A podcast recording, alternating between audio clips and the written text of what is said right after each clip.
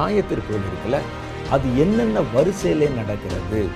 இது அதுக்கு பிறகு வருகிற ஒவ்வொரு எக்காலத்திலும் வருகிற பயங்கரங்கள் எல்லாம் தேவனால் வரவிடப்படுகிற பயங்கரங்கள் பூமியில் நடக்கிற பயங்கரங்கள் தான் பட்டியல் போட்டு காட்டப்படுகிறது.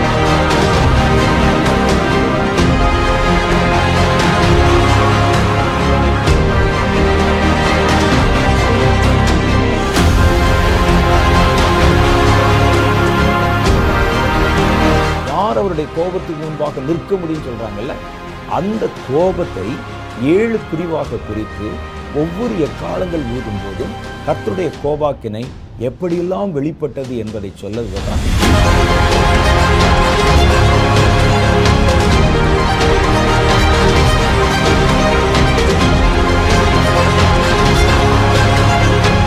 காலங்களுடைய ரகசியம் மிக பெரியது அதை இனி வருகிற ஒவ்வொரு நிகழ்ச்சிகளிலும் கொஞ்சம் கொஞ்சமாக நம்ம ஆழமாக பார்க்க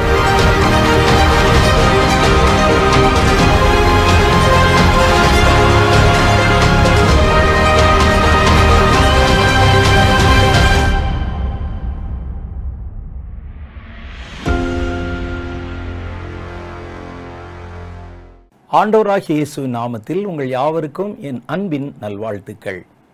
சென்ற நிகழ்ச்சியிலே நாம் சந்தித்து கொண்ட போது தேவனுடைய பலிபீடத்திலிருந்து எழும்பின சத்தம் அது கொடுத்த ஒரு கட்டளை. அதை பற்றி நம்ம ஆழமாக ஆராய்ந்து பார்த்தோம்.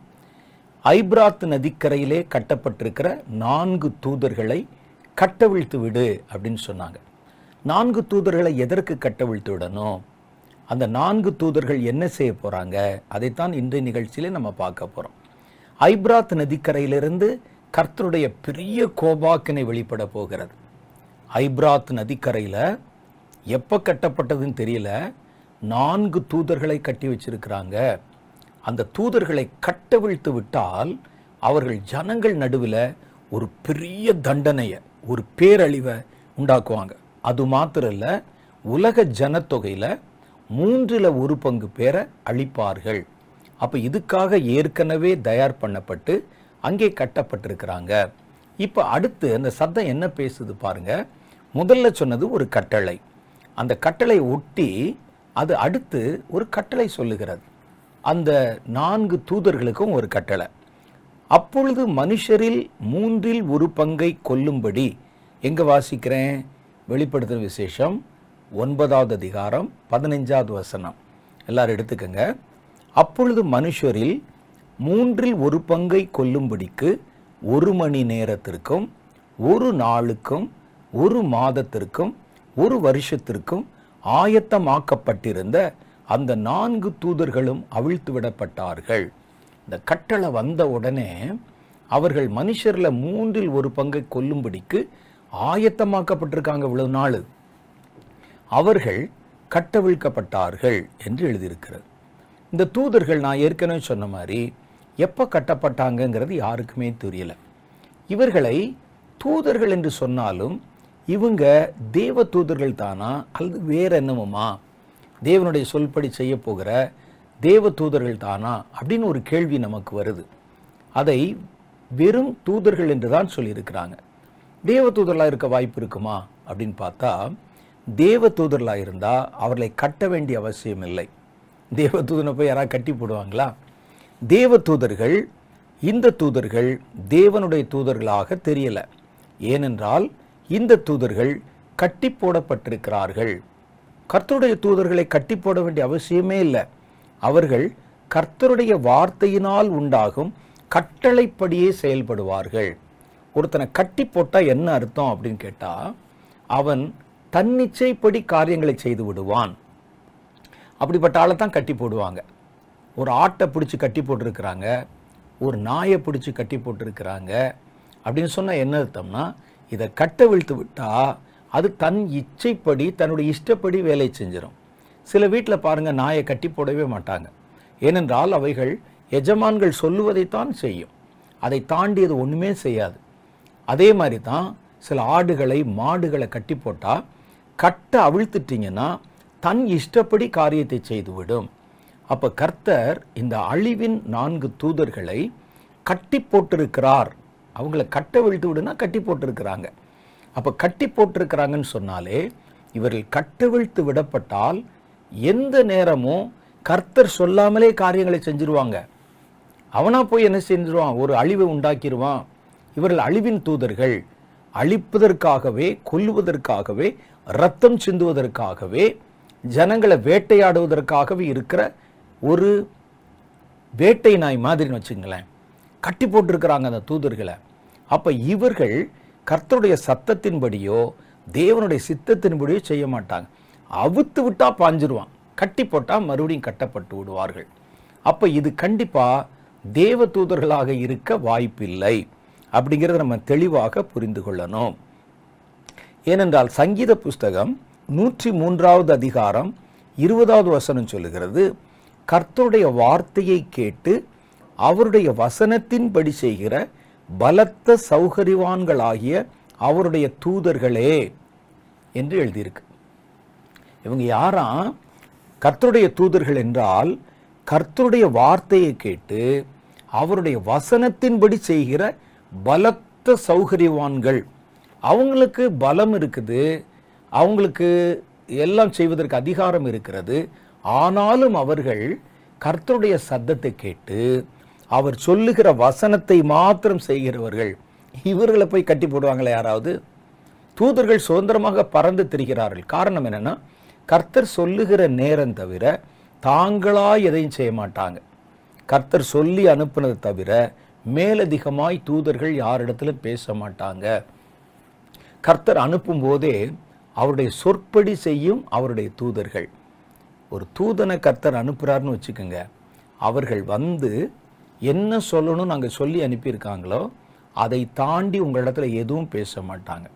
மரியாளிடத்துல இருந்து வரும்போது அப்படித்தான். கர்த்தர் அங்கேயே சொல்லி அனுப்பியிருப்பார். ஒருவேளை நீ சொல்லுகிற இந்த காரியம் அவர்களுக்கு விளங்கி கொள்ள கடினமாக இருந்தால் அதற்குண்டான விளக்கத்தை கேட்டால் மாத்திரம் சொல்லணும் அப்படின்னு சொல்லி அனுப்புவாங்க. பாருங்கள் ஒரு சம்பவத்தை நான் உங்களுக்கு சொல்லுகிறேன். ஒரு தேவதூதன் மரியாளிடத்தில் இறங்கி வந்து தேவனிடத்தில் கிருபை பெற்றவளே நீ வாழ்க.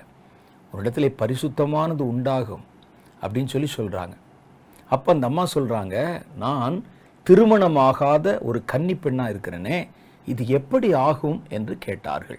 அப்பொழுது அந்த- அந்த தேவதூதன் அவங்களுக்கு விளக்கம் சொல்லுகிறார். பரிசுத்த ஆவியானவர் உன்மேலே நிழலிடுவார் உன்னில் உண்டாகிற வித்து பரிசுத்தம் என்று சொல்லப்படும். அவருக்கு இம்மானுவேல் என்று பெயரிடுவாயாக அப்படின்னு தேவதூதன் அவ்வளோதான் சொல்லிட்டு அவர் போயிட்டார். இதே தேவதூதன் யோவான் ஸ்நானகனுடைய தகப்பனாகிய சஹரியாவை போய் சந்திக்கிறார். அவரை போய் சந்திக்கும் போது சொல்லுகிறார் அவர் வயதானவர். அவர்கிட்ட போய் சொல்கிறாரு உன்னுடைய மனைவி ஏற்ற உற்பவ காலத்தில் எலிசபெத் என்பவள் ஏற்ற உற்பவ காலத்தில் ஒரு மகனை பெறுவாள் அப்படின்னு சொல்கிறார் உடனே அவரும் கேட்குறாரு இது எப்படி ஆகும்? என்று கேட்டார். உடனே தேவதூதனுக்கு கோபம் வந்து விட்டது. நான் தேவனுடைய சமூகத்தில் இருக்கிற கேப்ரியல் தூதன். அந்த குழந்தை பிறக்கிற வரைக்கும் நீ வாய் பேசாத ஊமையாயிருப்பாய் சொல்லிட்டு போயிட்டார். இது என்னங்க ஒரே சம்பவம்? இது எப்படி ஆகும்னு இந்த அம்மாவும் கேட்குறாங்க. இது எப்படி ஆகும் என்று அவரும் கேட்கிறாரு. அவரை தண்டிச்சுட்டு போயிட்டாரு அந்த தூதன். இந்த அம்மாவை விளக்கம் சொல்லிட்டு போறாரு. இது நமக்கு ஆச்சரியமாக இருக்கிறது. ஏன் தெரியுமா? கர்த்தர் அந்த தூதர்களுக்கு கற்பித்து அனுப்பி இருக்கிறார் இந்த அம்மா கேட்டாங்க பாருங்க ஒரு கன்னிகை கர்ப்பவதியாகி ஒரு குமாரனை பெறுவாள். நீ தேவனால் தெரிந்து கொள்ளப்பட்டவள் ஒரு கன்னிகை திருமணத்துக்கு முன்னாலேயே உன்னை கர்த்தர் கடாட்சி தருளுவார் உன்னிலிருந்து தோன்றுகிற வித்து பரிசுத்தம் உள்ளதாக இருக்கும் அப்படின்னு தூதர் சொன்னபோது இந்த அம்மாள் எப்படி ஆகும் என்று கேட்கிறார்கள். ஏன் அதற்கு அவர் சாந்தமாய் பதில் சொல்லும்படி கர்த்தர் சொல்லி அனுப்பியிருந்தார்னா இந்த கன்னிமரியாளுக்கு முன்னும் பின்னும் இது மாதிரி ஒரு சம்பவம் நடந்ததே இல்லை. ஒரு கன்னி பெண் கர்ப்பவதியாகி ஒரு புருஷ சம்பந்தம் இல்லாமல் ஒரு குழந்தையை பெற்றதே இல்லை இதுக்கு முன்னால. பழைய ஏற்பாட்டு ஆதாம் ஏவாள் காலத்திலிருந்து இந்த கன்னிமரியாளுடைய காலம் வரைக்கும் யாருக்கும் அப்படி நடந்ததில்லை. இதுதான் முதல் மிராக்கள் முதல் அற்புதம். அதனால் அது மாதிரி அதற்கு முன் அடையாளமாக முன் சொல்லப்பட்ட எந்த ஒரு காரியமும் அவர்கள் அறிந்து வைத்திருப்பதற்கு காரணம் இல்லாமல் இருக்கிறனால அதுக்கு விளக்கம் சொன்னார். ஆனால் சகரியா என்ன சொல்கிறார்னா நான் வயதான இத்தனை வயதுள்ளவனாக இருக்கிறேனே எனக்கு எப்படி குழந்தை பிறக்கும் இது எப்படி ஆகும்னு கேட்கிறார். இது மாதிரி சம்பவம் ஆப்ரஹாமுடைய வாழ்க்கையில் நடந்திருக்கு. இவன் ஒரு ஆசாரியன். அப்போ நீ படிக்கலையா அதை? நீ அதை படிக்கலையா? எப்படி ஆகும்னு கேட்டால் எப்படி ஆகும்? ஆப்ராமுக்கு நடந்திருக்கே. சாராளுக்கு நடந்திருக்குதே. இதே சம்பவத்தை பாருங்க. சாராள் நகைத்த போது கர்த்தர் அவளை தண்டிக்கவில்லை. காரணம் என்னன்னா அது முதல் அனுபவம். அது ஏற்கனவே நடந்த ஒரு காரியத்தை நீ ஒரு ஆசாரியனாக இருக்கிறவன் பலமுறை பைபிள் படிச்சவன் நீ வந்து இது எப்படி நடக்கும்னு கேட்கலாமா? அதனால அவர் தண்டிக்கப்பட்டார். இந்த அம்மாள் அவளுக்கு விளக்கம் சொல்லப்பட்டது. தேவ தூதர்கள் எப்போவுமே என்ன செய்வாங்கன்னா கர்த்தர் சொல்லுகிறதை தாண்டி அவங்க செய்ய மாட்டாங்க. அப்போ இந்த ரெண்டு இடத்துல வர்றதுக்கு முன்னால் கர்த்தர் அந்த கேப்ரியல் தூதனிடத்துல சொல்லி சொல்லியிருப்பார் நீ போ. இதை போய் சொல்லு. ஒருவேளை அந்த ஸ்திரீ இது எப்படி ஆகும் என்று கேட்டால் அவளுக்கு விளக்கம் சொல்லு. ஏன்னா இது மாதிரி ஒரு சம்பவம் இதுக்கு முன்னால் நடந்ததில்லை. ஆகவே அதை பற்றி அவள் அறிந்து கொள்ள விரும்பி கேட்கிறாள். அதனால் சொல்லு. சகரியாட்ட போய் சொல்லும்போது அவன் ஒருவேளை கேட்டான்னா ஆசாரியனாக இருந்தும் தேவனுடைய வல்லமை அறியாதவனாக இருக்கிறதுனால அவனுக்கு இந்த தண்டனை குறைந்தபட்ச தண்டனை கொடுத்துட்டு வா அப்படின்னு சொல்லியிருப்பாங்க. தூதர்கள் எப்போவுமே தேவன் சொல்லுகிறதை தாண்டி ஒரு வார்த்தை கூட பேச மாட்டாங்க. ஒரு காரியம் கூட செய்ய மாட்டாங்க. அவர்களை கர்த்தர் ப்ரோக்ராம் பண்ணித்தான் அனுப்புவார். இதான் தேவனுடைய தூதர்களை குறித்து வேதம் நமக்கு காண்பிக்கிற ஒரு கட்டளை. அப்போ அதனால இந்த தூதர்கள் பாருங்க தூதனை கர்த்தர் கட்டி போட வேண்டிய அவசியம் இல்லை. அவன் தேவ தூதனாக இருக்கிற பட்சத்தில். இந்த இடத்துல இருக்கிறவங்க மீறி போகிற தூதர்கள் அல்லது விழுந்த தூதர்கள் அந்த தூதர்கள் இரத்த வெறி பிடித்த தூதர்கள். தூதர்களே நிறைய டைப் இருக்குல்ல விழுந்த தூதர்கள். விழுந்த தூதர்களை நம்ம பிசாசுன்னு சொல்கிறோம் இந்த பிசாசுகள் இந்த தூதர்கள் என்னென்னா அவர்கள் ஒவ்வொன்றும் ஒவ்வொரு விதமாக இருப்பாங்க. இதில் இரத்த வெறி பிடித்து கொலை வெறி பிடித்த நான்கு தூதர்கள். அதை கர்த்தர் கடைசி நாட்களில் தன்னுடைய காரியத்தை நிறைவேற்றும்படிக்கு அந்த தூதர்களை கர்த்தர் வைத்திருக்கிறார். நீங்கள் வேதத்தில் பல இடத்துல படித்து பார்த்தா அவர்களை அறியாமலே சாத்தானையும் அவருடைய தூதர்களையும் கூட கர்த்தர் பயன்படுத்தியிருப்பதை பார்க்க முடியும். அப்போ இந்த இடத்துல நீங்கள் பார்த்தீங்கன்னா இந்த தூதர்கள் கட்டப்பட்ட தூதர்கள். கொலை வெறி பிடித்தவர்கள் கர்த்தர் அவர்களுக்கு ஏற்ற காலத்தில் அனுமதி கொடுக்கிறார். இந்த யோபுவின் புஸ்தத்தில் பாருங்களேன் சாத்தான் நேரடியாக போய் கர்த்தருக்கு முன்னால் நின்று யோபுவின் மேலே கவனம் வைத்து அவன் சும்மாவா உம்மை ஆராதித்து கொண்டிருக்கிறான் அவனுடைய சரீரத்தை தொடுங்க உம்மை தூஷிக்கிறானா இல்லையா என்று பாரும் என்று சொல்லி கேட்கிறான். கர்த்தர் பாருங்க அனுமதி கொடுத்தார். சில சமயத்தில் பிசாசுக்கு கர்த்தர் அனுமதி கொடுத்து யோபுவினுடைய உத்தம குணத்தை உலகம் புரிந்து கொள்வதற்காக கர்த்தர் அவனுக்கு அனுமதி கொடுத்தார். இது மாதிரி நிறைய சம்பவங்கள் நம்ம சொல்லலாம். ஒரு யூதாஸ் கூட பாருங்களேன். யூதாஸ் இயேசுவை காட்டி கொடுப்பான் என்று இயேசுக்கு தெரியாதா? ஆனால் கர்த்தர் அவனுக்கு அனுமதி கொடுத்து தன்னோடு இருக்க வைத்திருந்தார். ஏன்னா காட்டி கொடுக்க ஒரு ஆள் வேணும். அப்போ கர்த்தர் இந்த இடத்துல பாருங்க விழுந்து போன தூதர்களிலே பிசாசின் தூதர்களில் கொலை வெறி பிடித்த கொஞ்சம் கூட மனிதாபிமானம் இல்லாத பொல்லாத நான்கு தூதர்களை அங்கே அவைகள் விழுந்த காலத்திலிருந்தே கடைசி காலத்தில் கட்டவிழ்த்து விடப்படுவதற்காக அவர் யூப்ரட்டிஸ் நதிக்கரையிலே கட்டி வச்சிருக்கிறார். அப்போ பிசாசுகள் பாருங்க ஒன்று வானமண்டலத்தில் இருக்குன்னு சொல்கிறோம் இன்னொன்று பாதாளத்தில் இருக்குன்னு சொல்கிறோம் இன்னும் உலகத்தின் ஆவிகள்னு சொல்கிறோம் யூப்ரட்டிஸில் ஒரு நாள் இருக்குது அது உலகத்தே கலக்கப் போகிற உலகத்திலே பெரிய கூச்சலையும் கூக்குரலை உண்டாக்க போகிற பயங்கரவாத ஆவிகள். இது தெரியாமல் நம்ம மத்திய கிழக்கு நாடுகளில் அங்கே தான் நம்ம இருக்கிறோம். நிறைய பேர் பல உலக தேசங்கள்லேருந்து நிறைய பேர் அங்கதான் போய் குடியிருக்கிறோம். நாம் இருக்கிற அந்த யூப்ரட்டிஸ் நதி தீரத்தில் அந்த ஏரியாவில் ஒரு பெரிய பயங்கரம் முன்குறிக்கப்பட்டு எரேமியா காலத்திலே தீர்க்க தரிசனமாக சொல்லப்பட்டிருக்கிறது. அங்கே கர்த்தருக்கு ஒரு யாகம் இருக்குது. கர்த்தர் செய்ய போகிற ஒரு பயங்கரம் இருக்கிறது. அது உலகம் தழுவினதாக இருக்கிறது என்று சொல்லப்பட்டிருக்கிறது. அப்போ பாருங்க இந்த தூதர்கள் கண்டிப்பா தேவ தூதர்கள் அல்ல. ஏன்? இப்படித்தான் கர்த்தருடைய வேதம் நமக்கு சொல்லுகிறது.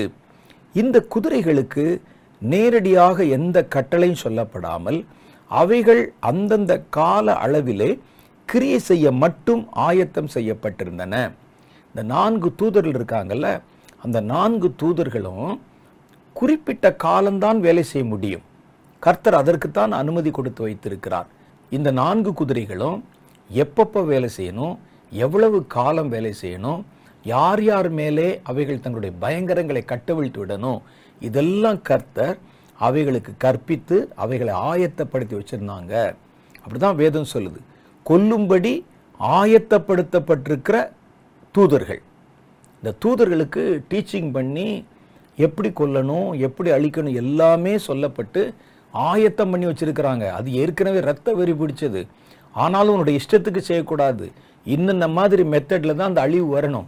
இவ்வளவு நேரம்தான் நீங்கள் செயல்படணும் என்றெல்லாம் கர்த்தரவைகளுக்கு கட்டளை கொடுத்து ஆயத்தப்படுத்தி அது மீறி விடாதபடிக்கு யூப்ரட்டிஸ் நதிக்கரையிலே கட்டி போட்டிருக்கிறாங்க என்று கர்த்தருடைய வேதம் சொல்லுகிறது.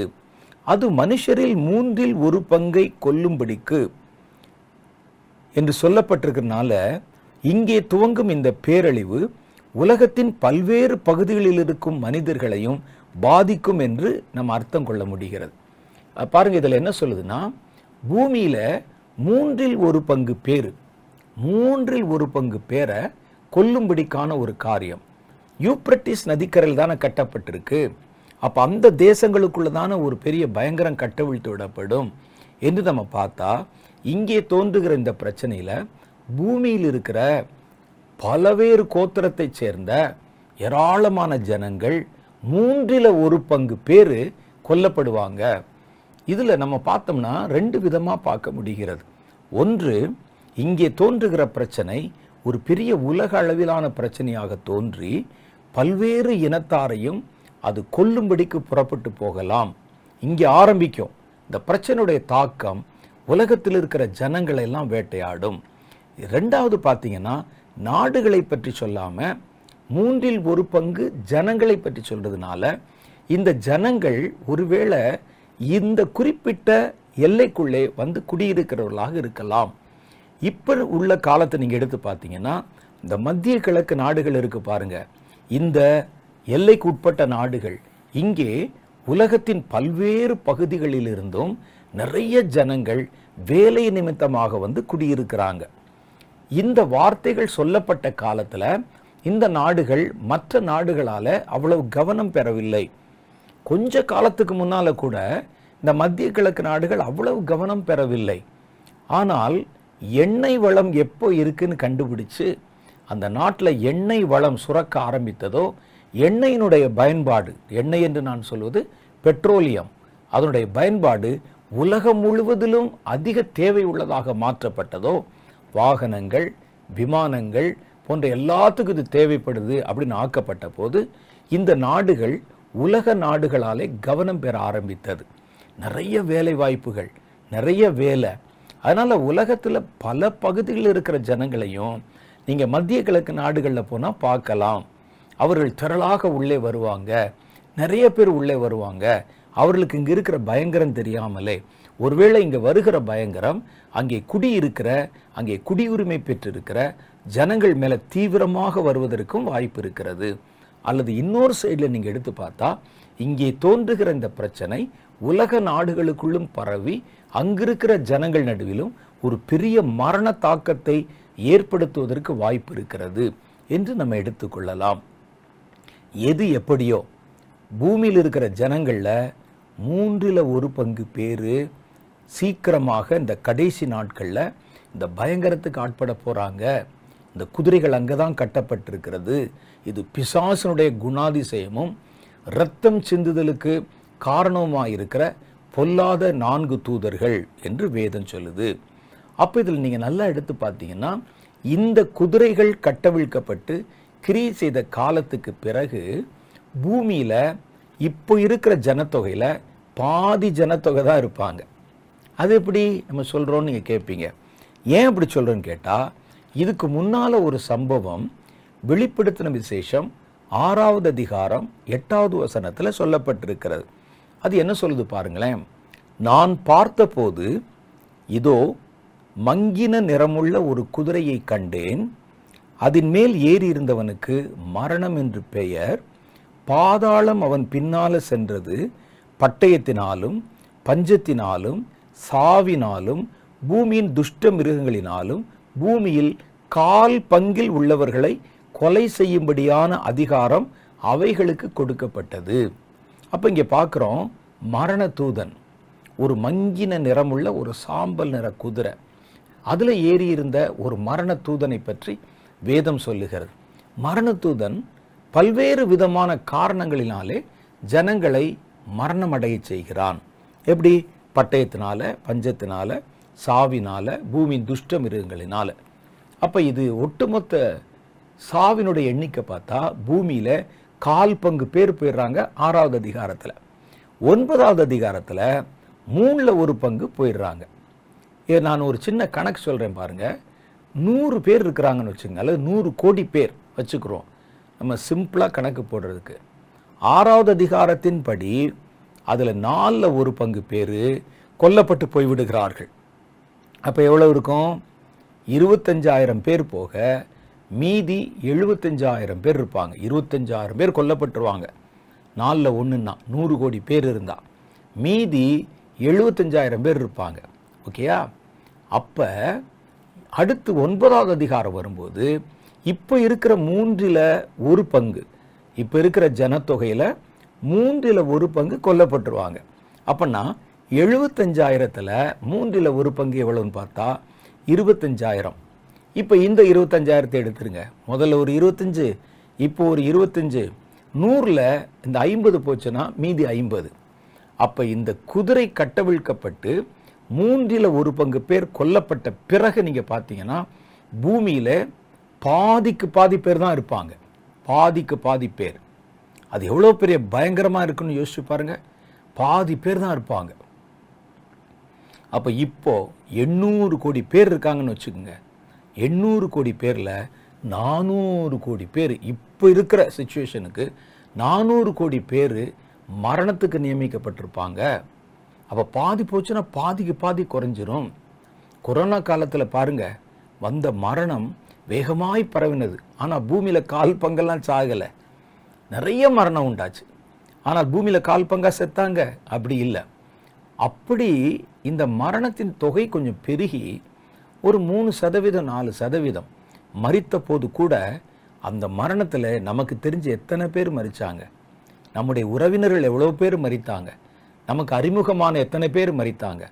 இதுவே பாதிக்கு பாதி மரணம் என்றால் அதில் எவ்வளவு நமக்கு வேண்டியவர்கள் தெரிந்தவர்கள் அந்த மரண ஓலம் எல்லா வீடுகளிலும் எப்படி வந்து ஒலிக்கும் அப்படின்னு நீங்கள் பார்க்கணும்.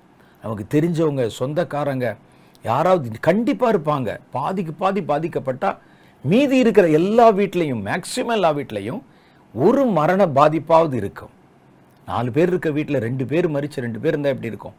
அது மாதிரியான மரண பாதிப்பு இருக்கும். இது இந்த காலம் வெகு பயங்கரமான ஒரு காலம்.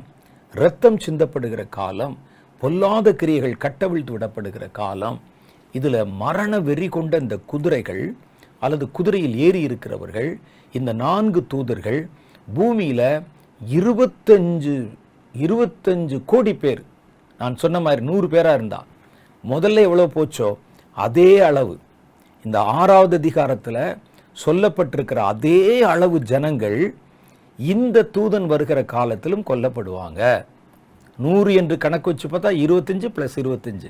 அதே மாதிரி தான் நீங்கள் எத்தனை கணக்கு வச்சு பார்த்தாலும் ஆறாம் தூதன் ஆறாவது அதிகாரத்தில் படிச்சோமே அந்த மரண தூதன் சாம்பல் குதிரில் ஏறி வந்தவன் அவன் காலத்தில் நடந்த அதே மரண அளவு இந்த நான்கு தூதர்கள் கட்டவிழ்த்து விடப்படும் போதும் பூமியிலே நடக்க போகுது. அப்போ அடிமேல் அடி. மரணத்தின் மேல மரணம் பூமியின் ஜனத்தொகையில பாதிக்கு பாதி மரணம் அடைந்து வருவார்கள். அப்போ அந்த நாள் எப்படி இருக்கும் பாருங்களேன். பயங்கரம் நிறைந்த ஒரு நாளாக இருக்கும் என்று கர்த்தருடைய வேதம் சொல்லுது. இந்த பேரழிவுக்கு சில கால அளவுகள் கொடுக்கப்பட்டிருக்கிறது. முதல்ல இந்த பேரழிவு ஒரு மணி நேரம். பாருங்க ஒரு மணி நேரம். ஒரு நாள் ஒரு மாதம் ஒரு வருடம். நாலு தவணையாக இந்த பேரழிவு ஆரம்பிக்குது. நாலு தவணை. ஒன்று ஒரு மணி நேரமாம் அடுத்து ஒரு நாள் ஒரு மாதம் ஒரு வருடம். இதை மனுஷருடைய கணக்கில் நம்ம போட்டு பார்த்தா இந்த கால அளவு மனுஷன் நம்ம வச்சிருக்கிற இந்த கால அளவு தானா? அல்லது வேறையா நமக்கு தெரியாது? மனிதர்கள் கணக்கில் சொல்லுவதானால் அது பாருங்கள் முந்நூற்றி அறுபத்தஞ்சு அப்புறம் ஒரு மாதத்துக்கு ஒரு முப்பது முந்நூற்றி தொண்ணூத்தஞ்சு அப்புறம் வந்து ஒரு நாள் முந்நூற்றி தொண்ணூற்றி ஆறு அப்புறம் என்ன வருகிறது? ஒரு மணி நேரம். இது மனுஷருடைய கணக்கில் சொன்னான். இப்போ இது நான்கு தவணைகளிலே இந்த காரியம் நடக்கிறது. இது எப்படி வரும் அப்படின்னு யோசித்து பார்த்தா முதல்ல ஒரு பிரச்சனை வரும். அது ஒரு ஒரு குறிப்பிட்ட காலம் வரைக்கும் நீடிக்கும். குறிப்பிட்ட நேரம் வரைக்கும் நீடிக்கும். உடனே என்ன செய்வாங்க? அந்த பிரச்சனையை அப்படி மூடி நிறுத்திடுவாங்க. அதுக்கப்புறம் மறுபடியும் அதே பிரச்சனை தோன்றும். அதில் கொஞ்சம் பேர் கொல்லப்பட்டிருப்பாங்க. ஏதோ பேச்சுவார்த்தை நடத்தி சமாதானம் பண்ணி அதில் எல்லாம் முடிஞ்சிருச்சப்பா அப்படின்னு நினைக்கிற நேரத்தில் மறுபடியும் இதே பிரச்சனை தோன்றும். இந்த முறை தோன்றும்போது அது இன்னும் கொஞ்சம் அதிக நேரம் நீடிக்கும். முதல்ல ஒரு மணி நேரம் அதில் இருபத்தி நாலு பங்கு ஒரு நாள் நீடிக்கும். அப்புறம் இது ஒரு நாள் நீடித்து அந்த மரணம் அங்கே நடக்கும்போது மறுபடியும் எல்லாரும் கூடிக்கொண்டு என்னமோ பண்ணி சமானத்தை கொண்டாந்துருவானுங்க. அப்பா முடிந்தது என்று நினைச்சிருப்போம் மறுபடியும் இது தோன்றி முப்பது நாட்கள் ஒரு மாதம் நீடிக்கும். அப்போ ஒரு மணி நேரம் அது மாதிரி அடுத்து இருபத்தி நாலு பங்கு அந்த இருபத்தி நாலு பங்கு மாதிரி முப்பது பங்கு அப்புறம் முப்பது பங்கு மாதிரி பன்னெண்டு பங்கு. முப்பது மாதம்னா பன்னெண்டு முப்பது எடுத்துக்கங்க. அவ்வளோ நாட்கள் அது நீடிக்க போகிறது அப்படின்னு வேதம் சொல்லுது. அப்போ இது நீடிக்கும் போது அந்த நாலு பிரிவாக வருது பாருங்களேன். முதல்ல குறுகிய காலத்தில் வரும். அது நின்ன உடனே எல்லாரும் நிம்மதி பெருமூச்சு விடுவாங்க. அப்பா முடிஞ்சது. அடுத்து மறுபடியும் அதே பிரச்சனை அது முடியாது மறுபடியும் வரும். இதெல்லாம் மனசில் வச்சுக்கணும். மறுபடியும் வரும். மறுபடியும் வந்த உடனே மறுபடியும் ஏதோ செய்வார்கள். ஒரு சமாதானம் வந்த மாதிரி ஒரு முடிவுக்கு வந்த மாதிரி தெரியும். ஆனால் முடியாது அது. மறுபடியும் ஆரம்பிக்கும். ஆரம்பித்து இப்போ இன்னும் கொஞ்சம் நீண்ட நாள் நீடிக்கும். அப்புறமா அதை மூடிடுவாங்க அதுக்கப்புறம் அது ஒரு வருஷம் நீடிக்கும். நீண்ட காலம் நீடிக்கும். அதுக்கப்புறம் பார்த்தீங்கன்னா அதுக்குள்ள பூமியில் மூன்றில் ஒரு பங்கு பேர் கொல்லப்பட்டு போயிருப்பாங்க. இதில் நமக்கு என்ன தெரியணும் அப்படின்னா இந்த முதல் இந்த பிரச்சனை வருதுல்ல. அடுத்து வந்து ஒரு நாள் பிரச்சனை வருதுல்ல. ஒரு மாத பிரச்சனை வருதுல்ல. இது ரெண்டுக்கும் இடையில அடுத்தடுத்து வந்துருமா? இடைப்பட்ட ஒரு குறிப்பிட்ட காலம் இருக்குமா? முதல் பிரச்சனை வந்திருக்கும். ரெண்டாவது பிரச்சனை வர்றதுக்கும் நடுவில் எவ்வளோ காலம் இருக்கும்? அது நமக்கு தெரியாது. ரெண்டாவது பிரச்சனை வந்ததுக்கும் மூன்றாவது முறை இதே மாதிரி பிரச்சனை தோன்றுவதற்கும் இடையில எவ்வளோ காலம் இருக்கும்? அதுவும் தெரியாது. அந்த ஒரு மாத பிரச்சனை வருதே. அதிலிருந்து ஒரு வருட பிரச்சனை வர்ற வரைக்கும் இடையில எவ்வளவு காலம்? அதுவும் நமக்கு தெரியாது. அல்லது அடுத்தடுத்தடுத்து நடக்குமா? கண்டிப்பாக அப்படி நடக்காது. ஏன்னா மூணு பிரிவாக சொல்லியிருக்கிறதுனால நாலு பிரிவாக சொல்லியிருக்கிறதுனால ஒவ்வொன்றுக்கும் இடையிலே ஒரு குறிப்பிட்ட கால இடைவெளி இருக்க வேண்டும். அந்த காலம் என்ன? அது நமக்கு தெரியல. அப்போ இதில் பாருங்க. ஒவ்வொரு கட்டத்திற்கும் இடையில் இடைவெளி காலம் உண்டா என்பதும் நமக்கு சொல்லப்படவில்லை. இது துவக்கத்தில் சின்ன அளவில் ஆரம்பிக்கும். அப்புறம் அது நிறுத்திவிட்டோம் என்று நம்ம சந்தோஷப்படும் போது கொஞ்ச நாட்களுக்குள்ள மறுபடியும் ஆரம்பிக்கும். இந்த நான்கு தூதர்களுடைய யுத்தம். வேதத்தில் இது ஒரு யுத்தத்தினால் உண்டாகும் பேரழிவு என்பதாக காட்டப்பட்டிருக்கிறது. அழிப்பதற்காக புறப்படுகிற தூதர்கள் பொதுவாகவே அழிவுக்குண்டான காரியங்களை செய்வதற்கு சில பிரத்யேக காரணங்களை பயன்படுத்துவாங்க. இதுக்கு முன்னால் நம்ம பார்த்துருக்கிறோமே நான்கு குதிரைகள். சிவப்பு நிற குதிரை வெள்ளை நிற குதிரை கருப்பு நிற குதிரை சாம்பல் நிற குதிரை. இவைகள் மரணத்தை கொண்டு வருவதற்கு ஒவ்வொரு விதமான காரணங்களை பயன்படுத்தியது. பட்டயத்தை பயன்படுத்துச்சு. அடுத்து பசி பஞ்சம் வறுமையை பயன்படுத்தியது. பற்றாக்குறையை பயன்படுத்தினது. கொள்ளை நோயை பயன்படு இப்படிலாம் பார்க்குறோம் நம்ம நிறையா. ஆனால் இந்த குதிரைகள் எதை கொண்டு இந்த மரணத்தை உண்டாக்கும் அப்படின்னு நீங்க ஆராய்ந்து பார்த்தீர்களானால் இது ஒரு யுத்தத்தினால் உண்டாகிற மரணம் என்று கர்த்தருடைய வேதம் சொல்லுது. இந்த நான்கு குதிரைகளுமே யுத்தத்தை தான் பிரதானப்படுத்தும். அப்போ அந்த மத்திய கிழக்கு நாடுகளிலிருந்து குறிப்பாக இந்த யூப்ரிட்டிஸ் ஆறு ஓடுகிற ஆற்றங்கரையிலிருந்து புறப்படுகிற பிரச்சனை ஒரு பெரிய யுத்தமாகத்தான் அது வெடிக்கப் போகிறது. இது பஞ்சத்தினாலேயோ பசியினாலேயோ கொள்ளை நோயினாலேயோ மனிதர்களை கொல்லப் போகிறதில்லை. டைரக்ட் யுத்தத்தில் தான் சாவாங்க என்று கர்த்தருடைய வேதம் திட்டமும் தெளிவுமாக நமக்கு சொல்லுகிறது. வெளிப்படுத்தின விசேஷம் ஒன்பதாவது அதிகாரம் பதினாறாவது வசனத்தை படித்து பார்த்தீங்கன்னா குதிரை சேனைகள் ஆகிய இராணுவங்களின் தொகை மட்டும் இருபது கோடியாயிருந்தது என்று அவைகளுடைய தொகையை சொல்ல கேட்டேன் என்று அவர் சொல்லுகிறார். அப்போ இது பற்றி பார்க்கும்போது இராணுவம் என்ற வார்த்தை பயன்படுத்தப்பட்டிருக்கிறது. இராணுவத்தின் சேனைகள் என்ற வார்த்தை பயன்படுத்தப்பட்டிருக்கிறது. அப்போ இதில் புறப்படக்கூடிய அந்த நான்கு தூதர்களும் யுத்தத்தை மையமாக வைத்துத்தான் யுத்தத்தை காரணம் காட்டித்தான் மனிதரில் மூன்றில் ஒரு பங்கை கொல்லப்போகிறார்கள் என்று நிதர்சனமாக நமக்கு தெரிகிறது. அப்போ இந்த யுத்தம் எப்படி ஆரம்பிக்கும்? இந்த யுத்தத்தினுடைய தன்மைகள் என்ன? என்று பல விஷயங்கள் நாம் ஆராய்ந்து பார்க்க வேண்டியிருக்கிறது. நாம் அடுத்த நிகழ்ச்சியில சந்திக்கும் போது இதை குறித்த இன்னும் ஆச்சரியமூட்டக்கூடிய சில விஷயங்களை நம்ம ஆராய்ந்து பார்க்க போகிறோம் அதுவரை கர்த்தர் உங்களை ஆசீர்வித்து காப்பாராக. ஆமென்.